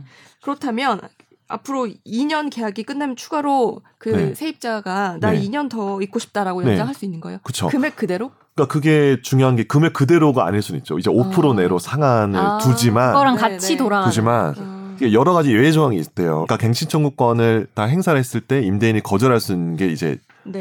주택임대차 보호법 시행령에 네. 시행령은 대통령령이니까 이제 국회가 개입을 하지 않잖아요. 네. 행정부가 개입을 하는 건데 음. 거기다가 여러 가지 예외정을 둔다고 뭐 음. 네. 가령 뭐 집을 깽판 쳤을 때 그죠? 아니면은 집주인이 실거주 목적으로 들어갈 때 이런 식으로 네. 그때는 갱신을 거절할 수 있다. 아. 음. 이게 상가임대차 보호법에도 이제 그런 조항들이 있거든요. 그거 아마 유사하게 넣지 않을까라는 음. 지금 얘기 나오는 거죠. 근데 그렇게 되면 제가 아까 말씀드린 대로 집주인이 그래 2년 살았으니까 네. 나 살 거야. 너 네. 나가. 네, 네. 하고 한 네. 몇 달 살아놓고 네. 10% 올리면 된다는 거죠. 되죠. 아, 아니, 그것까지는 이제 개입을 못 하는 거지. 아. 그러니까 국가 권력이 그것까지 개입하는 거는 재산권 침해가 너무 많다라고 본 거 아닐까. 근데 이건, 이건 재산권 침해. 아, 아, 이거 이거 자체 는 네, 사실은 논란이 재산권 있죠. 제한인 아, 그러니까 제한인지 침해인지는 사실 헌법적인 논의가 있는데 네. 음. 사실 지금 여러 가지 얘기 나오는 게 이, 이 법안이 나왔을 때 이게 워낙 네. 파급 효과가 크기 때문에 네. 상가 임대차 보호보다 훨씬 더 파급 효과가 더 클 수 있기 때문에 네. 여러 가지 뭐 위헌 관련 소송들이 있을 수 있어요. 지금 그렇죠. 현재 나오는 논의를 봤을 때는. 네. 혹시 이게 오피스텔도 해당이 돼요? 오피스텔 같은 경우에 주거로 사용된다. 주거로 주거 목적으로 사용되는 네. 주거용 공간이잖아요. 오피스텔? 음. 주거용 오피스텔 있잖아요. 네. 제가 이번에 저희 집에서 나가려고 이제 집 내놓는다고 했더니 임대인이 네. 자기가 들어서 살겠다는 거예요. 아 진짜. 그러니까 네. 이, 이미 이미 많이 알고 중요한 건 계시네. 어. 그쪽 제가 이걸 왜 이걸 주- 집탐을 네. 했냐면은 원래 그때 저희가 이제 집탐 뭐 하지 원래 늘 고민이 많잖아요 우리 그죠 하다 보니까 어제 9시쯤에 8시까지인가 집탐 뭐 하지 하다가 내 친구 가 전화가 왔어 네. 그러니까 모 신도시에 살고 있는 친구인데 음. 임대인이 며칠 전에 전화가 와서 아 임차인이에요. 그러니까 임차인인데 음. 자기 임차인인데 집주인이 전화가 와서 아 시세대로 좀 맞춰달라 해가지고 1억을 올려달라고 음. 했다가 뭐 서로 신랑에서 6천으로 합의를 봐- 보고 서로 메시지를 교환을 했대. 네. 아 그럼 6천에 합시다 하고 임대인이 이제 계약서 초안해가지고 이렇게 보내줬는데 음. 뉴스를 보다 이걸 알게 된 거예요. 근데 이거 보니까 아니 내가 어차피 만기가 걔가 10월인가 11월인데 네. 좀만 버텼으면 내가 그러니까. 계약갱신 청구권 할 수 있는데 내가 이미 이렇게 집주인에 벌써 얘기해버려가지고 어떻게 하면 좋냐라고 해서 음. 네. 저랑 논의를 하다가 네. 공부를 하다가 이제 이제 집탐 주제 이게 만든 아. 거예요. 근데 그럼 그분은 구제가 안 돼요? 지금 그게 근데 지금 문제가 되고 있어요. 아, 제가 지금 사실 그게 많이 지금 걱정이 소급이 돼. 되냐 아, 안 되냐? 어. 그게 소급이라고 할 수 있을까? 그러니까 기존에 이미 네. 이 현행 주택 임대차 보호법에 따라서 네. 임대인과 임차인이 서로 계약갱신 이렇게 하기로 하자고 합의를 봤어. 음. 재계약하기로 함- 봤는데 그 합의를 해가지고 이제 차임을 올리, 올릴 수 있는 권리가 생겼잖아요. 네. 임대인이 네. 그것까지도 이 법이 개입할 수 근데 있는가? 그게 10월이잖아요. 그렇죠? 어, 10월이지, 그렇기 만기가. 때문에 논란이 되는 것 같아요. 그런 왜냐면 거지. 그때는 이미 법 시행 후자, 후가 그쵸. 될 가능성이 높기 만기가 때문에. 네, 되면은, 어. 그렇기 때문에 이게 만약에 그 계약 무효야 이제 소급할 수 있어 이러면 가능하죠. 그렇게 될 수 있죠. 어. 근데 그거에 대해서 지금 기사를 제가 쫙 네. 분석해 봤는데 여러 변호사들을 만난 것 같아요. 기자들이. 근데 어떤 사람은 그게 임대인의 확정된 권리가 됐기 음. 때문에 그것까지는 터치를 못 한다라는 기사도 있고 네. 아니다. 현행 현재 지금 유지가 돼 있는 주택 임대차 계약에 다 적용이 되기 때문에 네. 이미 법이 딱 공포가 돼서 발효가 되면은 음. 그때 임자 임차인이 계약 갱신 청구권을 행사를 할 수 있고 그 네. 행사할 수 있다면 기존에 있었던 합의를 무시하고 네. 그러니까 합의에 대해서도 그게 갱신권의 전세가 그러니까 상한제가 적용이 돼서 음. 5%를 넘는 거는 부당이득으로 받을 수 있다 음. 이런 얘기가 있는 거예요. 근데 음. 저는 아직 그 현행 이 법이 정확히 어떻게 나왔는지 알 수가 없어서 네. 음. 지금 말씀 정확히 못 드리겠어요. 근데 이제 아. 기사가 지금 어. 난무하고 네. 현재 지금 부동산 커뮤니티는 지금 폭발하고 있대요. 지금. 맞아요. 음. 임대인들의 그 분노. 질문과 분노와 뭐 여러 가지 또 임차인들도 어. 궁금하고 음. 근데 저 궁금한 네. 게 음. 임차인은 나가고 싶을 때 그럼 언제든지 나갈 수 있는 거예요? 있죠. 근데 이 갱신을 개월- 하게 되면. 이 개월 전에 2개월 아. 품질을 하면은 현행을 정리를 해드리면, 그러니까 묵시갱신이라는 게 만료 전 6개월에서 1개월 사이에 음. 어, 임대인이 네. 별 말이 없었으면 이건 그냥 묵시행실 되는 거고 일단 음. 그리고 이제 임차인은 만료 전 1개월 전에 얘기를 하면 돼요 원래 1개월이지. 그러니까 만료 전 1개월 근데 지금 이게 아까 선욱이 말한 대로 다 2개월로 바뀌고 바뀔 네, 거고 네. 그거랑 상관없이 묵시갱신이 됐을 때 그래서 이제 서로 얘기를 안 하다 보니까 자동갱신이 된 어. 거예요. 음. 근데 거기서 임차인이 나오고 싶으면 네. 그때 3개월 전에 얘기한다. 아, 그렇구나. 음. 오, 어, 그런 차이가 명쾌하다. 있어요. 음. 예. 네, 고- 고- 궁금했는데. 근데 그 아까 1개월은 2개월로 바뀔 거고. 음. 예. 음, 그렇죠. 네. 아, 그래서 궁금한 게 그러면 앞으로는 전세 안 내놓고 그냥 음. 네. 월세로 다 돌리면 네. 이 월세도 못 올리나요? 아 똑같나요? 월세도 마찬가지로 아, 전월세 그래요? 다 차임이니까 그렇구나. 네, 상한 5% 적용되는 방법이 거지. 없구나. 솔직히 나 5%도 되게 많다. 아 많죠. 갑자기 아유, 전혀 상관없는 어, 어. 얘기긴 한데 네, 많죠. 전혀 상관없는 얘기예요, 인자 솔직히. 입장에서 그럴 수 근데 있지. 나는 그렇지. 5% 되게 알수 커. 있지. 이렇게 되면 원래는 저는 한 번도 올려달라고 한 적이 없었는데 아 그래요? 이렇게 되면 임대인들이 5%는 그냥 기본이다라고 생각하고 올릴 것 같아요. 아 5%를 그냥 네. 아 그냥 올려 무조건 올리자 그냥. 네, 네. 이따 왜냐면- 받을 수 있을 만큼 받아야지. 뭐 왜냐면 이렇게. 언제 예, 오- 올라가서 내가 못 받을 수- 수 있을지 모르잖아요. 그러니까 음. 2년마다 5%인데 갑자기 4년 뒤에 집값이 엄청 뛰어서 음, 음. 내가 뭐 10% 이상 받을 수 있는 상황이 되- 될 수도 있잖아요. 네, 아 이거 물론 시세가 당연히 소위 되겠죠. 시세가. 예, 예. 아. 시세가 계속 오르면 그렇게 될 수 있잖아요. 그러니까 네. 기본적으로 계속 5%씩은 인상을 할 것 같아요. 음. 그래서 지금 임대인 분들이 주축인 커뮤니티에서는 네. 그럼 우리는 이렇게 하겠다 이러면서 지금 음. 여러 가지 글들이 있대요. 제가 이제 어떤 방법이 있대요? 궁금하네요. 그러니까 뭐 제가 아까 전에 네. 말씀드린 것처럼 일단 임차인 쫓아내고 아, 네. 쫓아내고 이제 그사 음. 잠깐 살았다가 새로 네. 계약 맺으면 되니까 네. 그것까지 규제 못 하고 아. 어, 그런 얘기가 지금 있는 거죠. 아, 그 네. 얘기도 봤어요. 임대인들이 앞으로 그 세입자 드릴 때 네. 면접까지 막 꼼꼼하게 보고, 아 예, 막 그게 사실 저도 이걸 보면서 제 친구가 이제 독일에 이민을 간 친구가 있는데 네. 걔는 임대차 계약을 할 때 면접을 봤대요. 아, 여러 명의 임차인이 와서 집주인과 면접을 보고 왜냐면 내가 왜 그런가 했더니 그때 알았어. 독일이 한 번 계약을 맺으면 특별한 사유가 없는 임차인을 못 쫓아낸대요. 음, 그렇구나. 걔는 이미 이런 제도가 있구나. 그러니까 이미 이런 식으로 네. 이제 규제를 엄청나게 강하게 하고 있기 아. 때문에 면접을 보는 거야. 사실 나 같아도 볼 수밖에 없을 것 같아. 어. 네. 네. 그런 식으로 이미 사회가 임대차 구조가 이제 다른 거예요, 우리나라랑. 음. 우리나라처럼 뭐 그냥 복덕방 연결, 그러니까 부동산 중개소 연결해가지고 아무나 와서 음, 차이만 맞으면 사는 게 아니고 서로 간에 어떤 그걸 보는 거죠. 음. 근데 저 이런 거 들었어요. 그러니까 음. 저희는 여하튼 TV에 나오는 사람들이니까 알아보는 사람들이 음. 있단 말이에요. 특히나 부동산 분들 이런 분들은 잘 알아봐요. 음. 네, 어. 제가 아는 분 중에 한 분이 음. 당연히 다 알아보고 음. 직업까지 다 알고 선제 TV 봤습니다. 아니 나한테가 아니고 나 근데 계속 홍보해 주기로. 음. 어 근데 그 집주인이 되게 호의적으로 나오는 거예요. 그런 음. 경우에 왜냐하면 유명한 사람이니까 음. 별다른 막 문제를 일으키지 않을 거라고 이제 집주인은 생각하고 음. 그리고 그래서 에티튜드가 아 좀 저희도 매번 그 세입자 바꾸는 게 좀 그러니까 오래오래 좀 살아주세요 하고 음. 되게 호의적으로 어. 음. 나온다는 거야. 음, 그렇지. 네, 근데 사실 그 집 아까 그 독일 얘기하니까 생각이 난 거예요. 음, 왜냐면 맞아요. 그 면접 보고 이런 어. 거에서 음.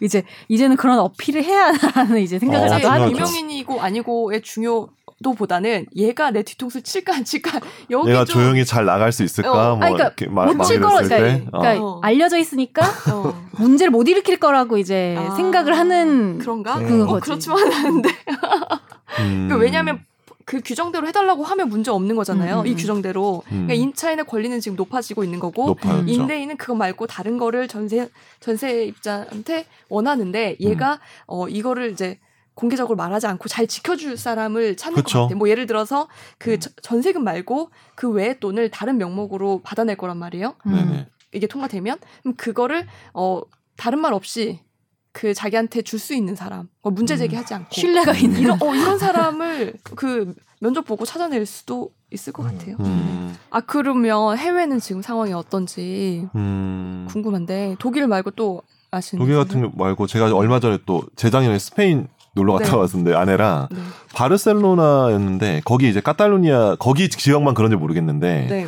스페인 정부가 한때 이게 프랑코 끝나고 나서 뭐 좌파 정부 들어오고 뭐 이러면서 임차인의 권리 가 되게 강화됐대요. 음. 그러면서 어떤 그 가이드가 가르쳐줬는데 저 되게 유명한 건물에 어떤 거기 방이 있는데 거기는 어떤 할머니가 몇십 년째 살고 있다. 근데 함부로 임차인인데. 집주인 어 임차인이 쫓아내 근데 더 세. 임대인이 쫓아낼 수가 없다 함부로. 음. 그러니까 뭐 차임도 잘 안 내고 아. 그러는데도 그런 얘기하면서 여기는 되게 임차인의 권리가 되게 강화돼 있는 음. 아, 바르셀로나만 그런지 모르겠지만 네. 하면서 저도 이제 그때 독일도 그렇고 뭐 독일 현재 지금 뭐 사례 같은 거는 제가 지금 여러 가지 이제 봤을 때 독일, 프랑스, 뭐 스페인, 영국 이렇게 봤는데 전반적으로 영국 빼고는 유럽의 요세 나라 정도는 굉장히 좀 강화되고 음. 심지어 우리가 엄청나게 비싼 임대료를 잘하는 뉴욕 같은 경우도 요런 경우가 있다고 하더라고요. 네. 좀 규제를 한다고. 그러니까 우리나라 사람들이 이렇게 뭔가 재산권 행사나 이런 거 자유롭게 하- 하길 원하면 미국 좋아하잖아요. 네. 근데 미국조차도 사실은 굉장히 센 아, 그래요? 임대차 규제를 하고 음, 아, 있더라고요. 그렇구나. 네. 음. 물론 여러 가지 예외 조항이 있긴 하지만. 네. 네. 근데 진짜로 아까 아. 얘기한 것처럼 음. 그런 식으로 되면은 음. 임대인이든 임차인이든 한 번 고를 때 진짜 잘 놀라야 맞아. 돼요. 아, 그렇죠. 생각이 들어. 아 그렇지. 어. 한 번 내가 그치. 예를 들면 이, 이 도시에 내가 취직을 해서 정착해서 살 거면 뭐 평생 살 어. 거면은 네. 정말 한 맞아. 처음에 정말 잘 서로 잘 골라야 될 것 맞아. 같다는 생각이 들긴 하네요. 그 음. 제가 저도 젠트리피케이션 그거 음. 취재할 때 그렇죠. 알아봤었는데 아, 상가 임대차 못 받고. 네, 상가는 더 강하대요. 더 그래가지고 강하죠. 엄청 네. 강하죠. 근데 네. 유럽 같은 데는 한 번 거기에서 장사를 하면 음. 대- 수십 년 동안 하잖아요. 예, 그- 근데 그게 다 보호가 된다고 하더라고요. 그 아. 제일 신기했던 게 저 제 친구가 옛날에 그러니까 대학생 때 대- 배낭여행 갔던 데가 20년 후에도 그 자리 그대로 있는 거야 가게가. 그러니까 그게 되게 자연스럽게 이어갈 수 있는 문화인데 물론 임대인 입장에서는 사실은 네. 재산권의 침해가 되면 이제 침해와 제한을 이제 구분을 해야 되는데 네. 제한을 하게 되면 그게 공적인 어떤 공공 필요에 의한 제한이면은 음. 그건 위헌이 아니에요. 아. 근데 그게 어떤 사적인 어떤 그 네. 공익보다 사익이 훨씬 더 침해를 많이 하게 되면 그거는 재산권 음. 침해라고 보고 아. 그거는 이제 그거는 위헌 소지가 위헌이 되는 거거든요. 네. 근데 이 법안에 관련된 논의도 위헌 소지가 붙을 수 있는 게 옛날에 저도 이걸 보면서 공부했던 게 제가 90년대에 그때 임대차 기간이 1년에서 2년으로 확 올랐어요. 네. 그때 혁명적으로 올려. 그때 음. 뭐 큰일 난다 뭐 이러면서 난리가 났었는데 그때는 어, 기존 계약에 아. 대해서는 네. 적용을 안 해버렸어 그 네. 법을. 그 다음부터 어, 그 다음부터만 이제 2년이고, 기존 계약은 뭐 음. 1년 그냥 1년 단위로 이렇게 하는 거고, 네. 근데 그때는 이렇게 문제가 없었는데, 지금은 음. 현행, 그러니까 새로 신규 계약, 그러니까 법 공표 이후에 법 발효 이후에 신규 계약이 아니고, 현행 유지되는 계약도 다 계약갱신 청구권도 주고, 네. 상한제를 적용을 해버리기 때문에, 집주인 입장에서는 사실은 굉장히 좀 화가 날 수 있는 부분도 있는 거죠. 저는 궁금한 게 음. 이게 2 플러스 2잖아요. 네. 그럼 10억짜리면은 10억이라고 치면은 5천만 원 올릴 수 그쵸. 5천만 원까지 네. 만 올릴 수 있는 거죠. 그쵸, 5%니까. 보증금이면, 네. 어. 보증금 근데 10억, 예. 음. 그럼 2 플러스 2가 끝났어. 4년이 끝났으면은 그 다음에는 아무렇게나 올려도 상관이 그때는 없는 그, 거예요. 그거는 개입 안 하는 거지, 국가가. 아. 그 새로- 후에는 뭐 5억을 아, 올리든 아, 근데 안 그거는 되잖아요? 그거는 신규 계약을 들여오면은 신규 계약자 임차인 새로 하라, 하면은 어, 자기가 그래요? 그때는 이제 음. 어. 12억 13억 할 수 있는 거죠. 아, 그럼 이- 임차인이 바뀌면 그 사이에 크게 올릴 수 있는 거예요? 그렇죠. 어. 아니 근데 바뀐 거는. 어차피 근데 너무 올리면 안 들어오겠죠. 안 네, 들어오지. 그 아니 그 그렇죠, 중요한 농담이 아니라 맞아요. 이건 합의가 돼야 되는 거예요. 음. 아까 뭐 이제 뭐 무조건 5% 올리겠다라는 것도 맞지만 그렇게 그 임차 차임이 그렇게 시세가 오르지 않았는데 자기가 5% 올리면 안 들어가겠죠. 아마 아니 이제. 근데 내 말은 음. 그 사이에 집 값 자체는 많이 올릴 수도 있잖아요. 그럴 수는 그럴 있죠. 수 왜냐하면 있지. 전세는 여튼간 집값이랑 좀 연동이 돼서 연동이 많이 되지. 가니까 차임 시세 따로 어. 집 시세 음. 따로지만 예를 들면은 2 플러스 2 4년을 벼르고 있다가 음. 다음번에 이제 원래는 10억에서 이제 10억 5천만 원이었는데 음. 난 15억을 올린다. 어. 할 수는 있는 거죠. 할수 있지. 사실 할수 할 수는 있지. 있죠. 할 수 네. 있지. 음. 아, 근데 그렇게 되면 임대인도 4년마다 임차인을 바꿔야 되는 거 아니에요? 바꾸고 이제 거기에 따른 부대 비용을 내겠지만 네. 그로 인한 차임 상승분이 더, 더 크- 이득이라고 크면은 하면은 네. 사실 집주인도 오래오래 사세요라고 하는 이유는 뭐냐면 그때 바꿀 때마다 이제 중개 임대료 들잖아요. 네. 들고 뭐 또 집 들어올 상태 때마다 보러 가고 상태 한번 막. 보러 가고 네. 이게 좀 귀찮은 사람이 많, 다주택자들이 많으니까 네. 근데 아까 얘기한 것 중에 지금 이제 알아야 될 게 우리가 2 플러스 2로 한 번 갱신을 청구할 수 있잖아요. 이건 네. 임차인의 권리가 된 거고 네. 임대인이 싫어도 인정해야 되는 거고 물론 네. 얘가 차임을 연체를 뭐 2개월 2기 이상 했다든지 그러면은 거부할 수도 있는데 네. 그럼 무조건 4년은 특별한 잘못이 없는 임차인이면 4년은 되는 거지. 그렇죠. 그리고 여기서 2에서 2로 늘어날 때 네. 5% 이상 드리면 안 되는 거고. 근데 이제 지금 지금 법사위에서 안이 좀 여러 개 있어가지고 지금 아직 검색해 보니까 안 나오는 상태죠. 그러니까 어제 변호사님. 통과된 법사의 안을 저는 못 어, 봤어요. 아직은 우리가 못 못 본 구했어요. 상태인데 음. 네. 아까 뭐 말씀하신 것 중에 기자- 이제 어, 기사를 통해서 보는 거죠. 그럴 수도 네. 있고 아, 닐 수도 있는 게 이제 2 플러스 2 하고 둘이 잘 맞아가지고 합의해가지고 갱신할 수도 있잖아요. 네. 그렇죠. 음. 그러니까 갱신 청구권 음. 지나서 4년 이상 할 지나고 때 지나고 그때는 이제 5% 제한이 없을 수도 있다. 음. 통과되는 안이. 음. 네. 어. 그것까지 규제를 못 할 것 같은데. 그건 못할것 어, 같아요. 예, 내 그래서 생각에는 음. 그때는 합의가 안 되면 나가는 거죠. 음. 뭐. 어. 그러니까 그러니까 정부도 사실 아까 말한 것처럼 이제 독일이나 뭐 아까 뭐 말하는 거 스페인 뭐 어떤 네. 것처럼 그런 식으로 항구에 가는 어떤 그거를 하기에는 되게 부담이 컸을 것 음, 같아요. 맞아요. 우리나라 현재 지금 상태에 봤을 때 안 음. 그러면 어. 오히려 임대인이 그 사람하고 안 하려고 하겠지. 하려고 그러면 하겠죠. 오히려 임차인 보호에 역행할 수 있잖아요. 음. 역행할 투 수 플러스 있죠. 투 끝났지만 서로 좋은 게 좋은 거다 하면서 계속 음. 살려고 할 때 음, 어, 만약에 엄청 올랐어 그쵸. 차임이. 근데 무조건 5%를 해야 된다고 하면은 음. 그건 좀 심한 규제가 될 수도 있겠네요. 음. 상황에 근데 따라. 나는 지금 생각이 드는 찬반을 게 떠나서. 음. 전 이 상한제를 적용을 하게 되면 소위 말한 시세의 급격한 상승이라는 것도 사실은 법적으로 규제가 되는 거거든요. 네. 그러니까 요새 시세가 이런데라고 말을 꺼낼 수 있는 시세가 이미 5% 적용을 받는 시세이기 때문에 아. 그러니까 나는 여러 가지 이게 이게 여러 가지 이게 법적인 거 말고도 주택 임대 시장 주택 시장에 대한 어떤 정부의 접근 방법인데 네. 그런 식으로 이제 보증금을 최대한 이렇게 억제를 하게 되면은 이제 그게 집값 보증금 상승이 되면 집값 상승도 견인이 되거든요. 네. 그러니까 집값도 낮추면서 음.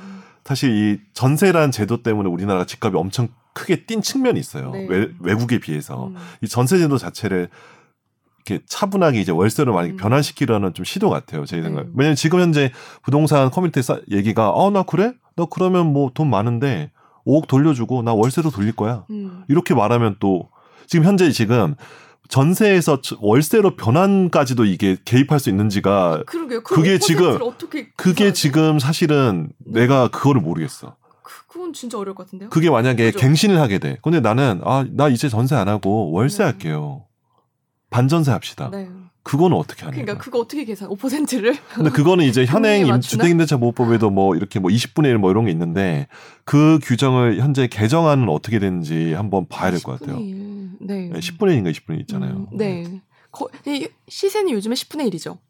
10분의 1? 10분의 1 정도 되죠. 10분의 20분의 1 아, 아, 닌가 20분의 20분의 1인가? 아. 10분의 1? 네. 그 보통 이제 부동산에서 하는 게 10분의 음, 1인데 음. 지금 요게 사실 법이 딱 나오고 나서 국토교통부에서도 이제 이렇게 보도자료 나오고 네. 좀 이런 게 나오면 좋은데 지금은 사실 시행령도 안 만들어지고 법사위만 통과돼서 네. 사실 좀 어려운 부분이 있어요. 게다가 음. 이게 네. 거의 시행되면 바, 네. 바로 시, 예, 법 통과되면 바로 시행된다고 하니까 어, 근데 공포는 또 며칠 있다 하니까 8월 중순쯤 예상하고 그렇죠. 있던데. 근데 네. 이제 그 사이에 임대인들과 임차인들은 엄청난 혼란을 겪는 거죠. 그렇죠. 이제. 올해 하반기에 이제 갱신을 다행이다. 앞두고 아, 있는 네, 네. 사람들 어제 제 저랑 아, 통한 이사간 그 지 얼마 안 친구 됐어요. 포함해서 지금 난리가 나겠죠 지금. 그러니까. 네. 예. 모두가 다 지금 예측이 안 되는 변호사님, 거예요. 어, 갱신이 언제세요? 계약. 저 몰라요. 나 한 1년 반 남았어. 나는. 아내가 다 관리해서. 아, 1년, 1년 반 정도 남았거든. 작년에 내가 이사를 갔으니까 네. 1년 반 정도 남은 것 음. 뭐 같아. 맞- 아직까지 근데 그건 뭐 선재 아나운서 같은 경우는 확실하게 이제 신법에 따라 적용받지만 음. 올해 이제 10월 11월에 그치. 앞두고 있는 친구들은 음. 아, 지금 근데 지금 집 구하시는 분들은 너무 힘들겠는데. 그래서 네. 맞아요. 내놓으신 분들이나 뭐 예, 구하는 예. 분들이. 그래서 지금 전세 매물이 실제로도 매물 다 잠겨 있다고. 그러니까 일단은 예, 예, 예. 음, 버티는 갖고 거죠. 있는 버티는 거지. 확정될 때까지. 확정될 때까지는. 그래, 그래서 저희 집도 집주인이 들어와 산다고 그러는 것 같고. 아 그래요? 음. 네. 어. 그래서 어떻게 변할지 모르니까. 아, 이사를 가시려고요? 가기는? 네, 저는 가긴 가야 되는 상황. 음. 그럼, 그럼 선재 아나운서는 선재 아나운서의 사례에 비춰보면 그 앞으로 이, 그 1년 반 플러스 2년까지는 5%만 올려도 살 수 있는 거죠. 그러니까 이미 그 기존에 혹시 갱신을 했었죠. 아니요, 여기 아, 이번 처음에 신규예요? 이번에 이사 와서 신규면 처음 당연히 하는 되는 거야. 건데 네. 기존에 한 번 갱신 됐었더라도 적용 받아요. 오, 어. 그렇구나. 그럼 나는 그 전에 뭐 묵시 갱신에서 음, 아니 몇 번 됐었어도 예. 법 시행 이후 어쨌든 무조건 한 한번 번은 있는 거야. 그러면은 한 나 번에 카드 1년 있는 반 거야. 더 살 수 있고 그치. 음, 계약이 그치. 그러면 내가 나간다고 말하지 않는 이상은 네. 플러스 2 해서 그치. 그치. 삼- 3, 3년 반을 살 수 어. 있는. 거지. 3년 반? 어. 그렇죠. 그러면은 내가 서른 세너 서너 살까지 살 수 있겠네요 이 집에. 뭐, 뭐 그럴 수 그렇죠. 있죠. 예, 예. 그때까지 5% 상한제 적용받아가지고. 뭐. 아 근데 5%를 모으는 것도 일인 게 내가 항상 솔직히 말해서 아까 음. 그 이거와 상관없이 내가 뭐 적금이나 예금 같은 거 어. 구울 거 아니에요. 그럼 그 돈이 항상 새로운 집을 구하거나 갱신을 할 때 그 돈으로 그대로 들어가요. 사실 그렇죠. 네, 맞아요. 네. 내가 모은 그 돈이 음, 항상 재계약이나 음. 새 집을 구할 때 비용으로 그대로 들어가서 네. 결국 물론 당연히 전세금은 내 돈이지 음. 다시 받을 내 돈이지만 통장에 찍혀 있는 그치. 거는 이제 그렇죠. 똑같이 계속 맞아. 영원인 느낌. 그러니까 영원인 거지. 노동 소득이 이렇게 하찮은 취급을 받는 건 요즘밖에 없지 않나요? 그러니까 이게 그러니까 노동 소득보다 이게 불로 소득이 너무 많이 오르기 때문에 어, 저 사실 그 저도 결혼하고 나서 전세 보증금이 전세 마지막 마칠 때까지 전세 보증금이 4배가 올랐거든요. 네. 와. 그러니까 물론 처음에 되게 작은 집을 시작했으니까. 음. 근데 가용 소득이 없다는 느낌이 들어요. 그 사이에 음, 맞아, 내가 맞아. 차를 바꾸고 싶어도 뭐 여행을 가고 싶어도 모든 소득이 가처분 소득이 줄어드는 거예요. 음. 사실 그러면 사실은 경제가 안 음. 돌아가는 어, 거예요. 묘하게 돈이 없는 기분이 들어. 묘- 그러니까 나는 물론 열심히 모았는데. 내가 임금과 연봉이 올라가는데 소득이 늘지 않는 거야. 실제 소득이. 어. 음. 네. 사실 그러면 국가 입장에선 좋지 않거든요. 산업 네. 전체적으로. 그러니까 이런 식으로 규제를 하는 거는 이 모든 거랑 다 관계가 있어요. 음. 이렇게 하면서 뭐 이제 전세보증금 증액으로 돈이 묶이는 거를 음. 풀어서 돈을 더 써라. 뭐 긴급재난지원금 이제 국가에서 풀린 것처럼 그런 것들이 다 녹아나 있는 거거든요.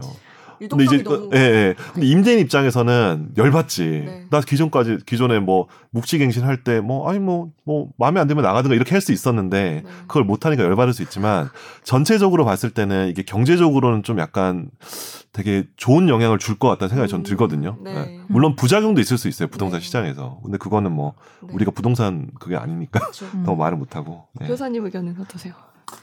저 의견이요. 네. 네. 뭐 임차인의 입장. 임차인 음, 입차인이긴 한데 네.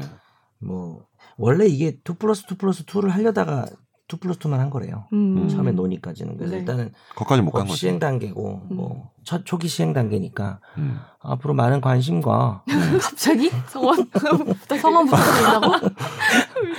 네 아까 네, 우리 알겠습니다.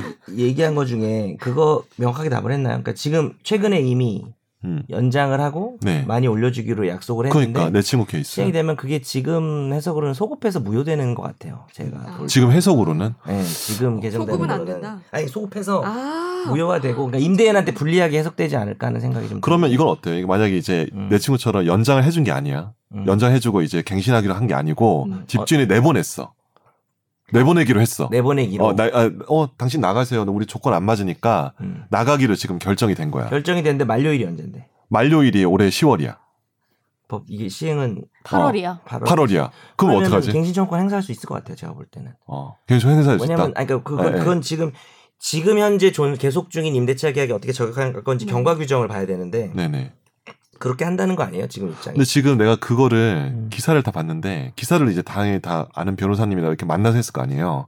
논의가 나가라 나가서 이제 나가기로 확정된 것까지는 음. 어쩔 수 되게 어쩔 수 없다. 이건 확정된 권리기 때문에 그것까지 개입하는 거는 그거는 진정서구 입법이나 뭐 이렇게 해서 못 건드린다는 얘기도 있고 음. 그것도 할 수 있다는 얘기였고 지금 기사를 통해서는 뭔가 명확한 게 근데 하나도 우리가 없어. 두 개가 있어야 네. 되는 게 개정된 법안의 해석은 네, 그쵸. 명확해야 될 거고 그렇죠. 그건 아마 명확할 거예요. 지금 그쵸. 우리가 최종적으로 어떻게 될지 몰라서 음. 그런 그것도 그건 명확할 건데 내놓겠지 또. 그게 이제 나오고 그렇게 해석된 게 위헌적이라서 그렇죠. 다시 그 법이 문제가 있다고 해서 뭐 문제를 네, 그쵸. 제기하는 할수 거는 있겠죠. 분리해야 될 문제인 것 같고 그렇죠. 그렇죠. 네. 근데 지금 제가 알기로는 지금 상태로는 이미 약속을 했었어도 음. 시행할 때 계속 중인 임대차 계약에 대해서는 뭐 나가기로 약속을 했거나 음. 아니면은 금액을 10% 올리기로 약속을 했어도 음. 무효가 되고 음. 음. 그냥 임차인이 개인청권 행사하고 5% 넘는 거는 5% 돌려받을 수 있고 그렇게 해석이 되는 것 같거든요. 지금 봤을 음. 네. 때는. 아마 부칙에 좀 부칙을 좀 건- 건드리지 않았을까 지금 저는 네네. 근데 부칙도 못 봐서 네. 그러니까요. 어. 네. 알겠습니다. 그렇습니다. 추가로 뭐 기사가 나오거나 또 소식이 음. 있으면 저희가 다- 전화하기로 네, 하고요. 다음 네네. 다음 근데 방송. 나는 항상 궁금한 거지만 우리가 임대인이 네. 아 마지막 할 말이야. 어. 임대인이 없잖아요 지금 어. 별로. 어. 음. 그래서 난 임대인 입장 좀 들어보고 싶은데 임대 어, 우리 임대인 한번 아, 혹시 연결해 볼까요? 그래서 댓글에 만약에 임대인인 입장이신 분이 있으면 청취자 중에서 그걸로 어, 무속으로 어. 다룹시다. 아, 댓글 좀 달아주세요. 어떤 느낌인지 좀 이렇게 음. 달아주시면 좋을 것 같아요. 댓- 댓글도 별로 임대인이 없는 거 아니에요? 우리 다 임차인 세상. 아닐 수 있어. 아, 음. 우리만 아니야. 우리만 뭐 임차인이야. 자가도 있고 임대인이 아- 그러니까 자가인데 임대인 아닌 사람도 있고 임대인 있는 사람 뭐 다주택에서 임대인 인 그쵸. 사람도 있고 왜 그냥 네. 다양할 거예요. 네. 네. 네. 네. 자, 오늘 방송 좀 길었네요. 네. 여기서 마무리하도록 하고요. 청취자 사연과 댓글 많이 올려주세요. 감사합니다. 네. 예, 감사합니다. 안녕히 계세요. 나도 법률 전문가 세상만 사법으로 재밌게 풀어내는 여기는 최종 의견 최종 의견 최종 의견 최종 의견으로 오세요 고품격 법률 팟캐스트 여기는 최종